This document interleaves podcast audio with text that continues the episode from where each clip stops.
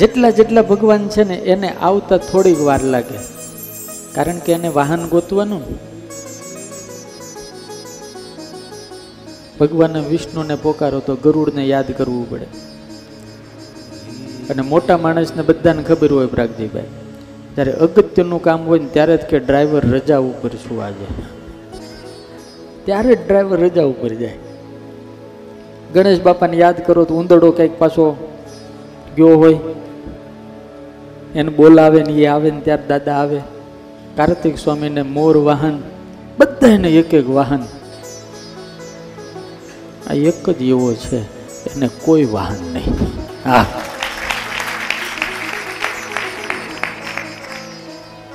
ખબર છે ને તમને બધા કોકને કુકડો વાહન, કોકને બોકડો વાહન, કોકને બકરી વાહન, કોઈને મગર વાહન, કોઈને ગરુડ વાહન આપણા ઠાકોરજી માણકીવાળા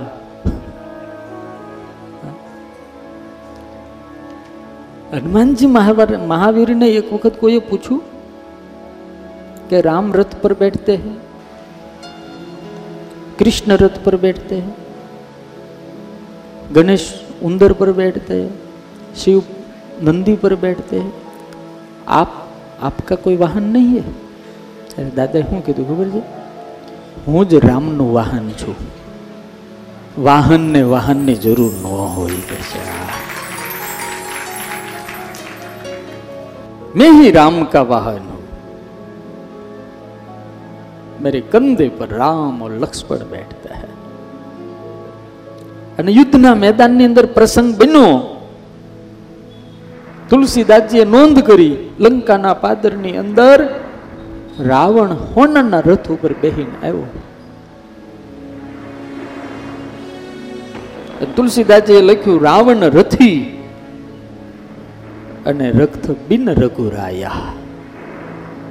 ઓલો રથ ઉપર બેહીને યુદ્ધ કરે, ચાર ઘોડા જોડેલા અને ભગવાન ઠાકોરજી અનંત કોટી બ્રહ્માંડનો અધિપતિ, પગમાં એને પગરખાય નહીં અને ધરતી ઉપર એને યુદ્ધ કરવાનું ત્યારે વાંદરાઓ ને ને બધાને થોડુંક અણહોરું લાગ્યું કે આવું?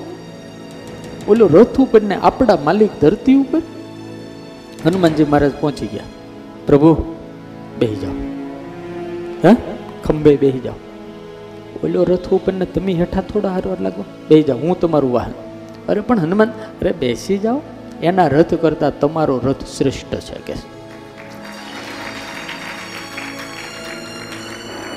સાંભળો પ્રભુ. લડતા લડતા તમે થાકી જાઓ ને, ત્યારે તમારો રથ લડવા મળશે. જ્યારે રાવણ લડતા લડતા થાકી જાય તો એનો રથ નહીં લડે. હું લડીશ.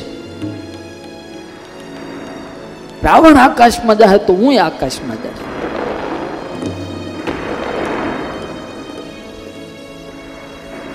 અને પ્રભુ તમે એક બાણનો પ્રહાર કરશો અને કદાચ રાવણનો રથ ભાંગીને ભૂકો થઈ જાય, તો એને બીજો રથ નહીં મળે.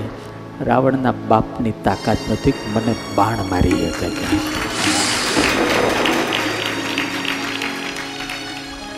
વજ્રાંગ દેહ એમ શૈલાભ દેહમ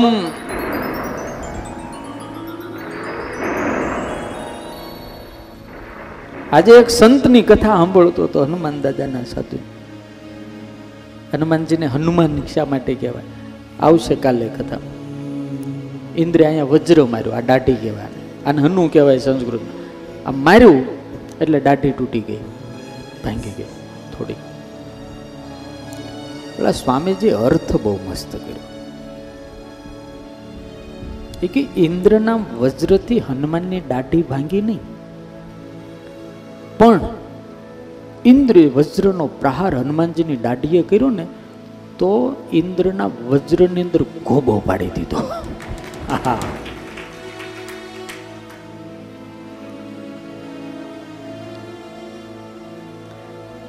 તમે ક્યારેક કલ્પના તો કરજો.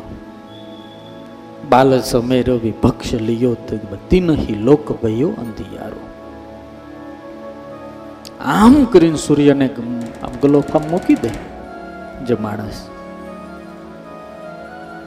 એની તાકાત કેટલી છે? એટલે તુલસીદાસજીને ખબર હતી, ઓર દેવતા ચિંતન ધરહી હનુમંત સે सुख तेरे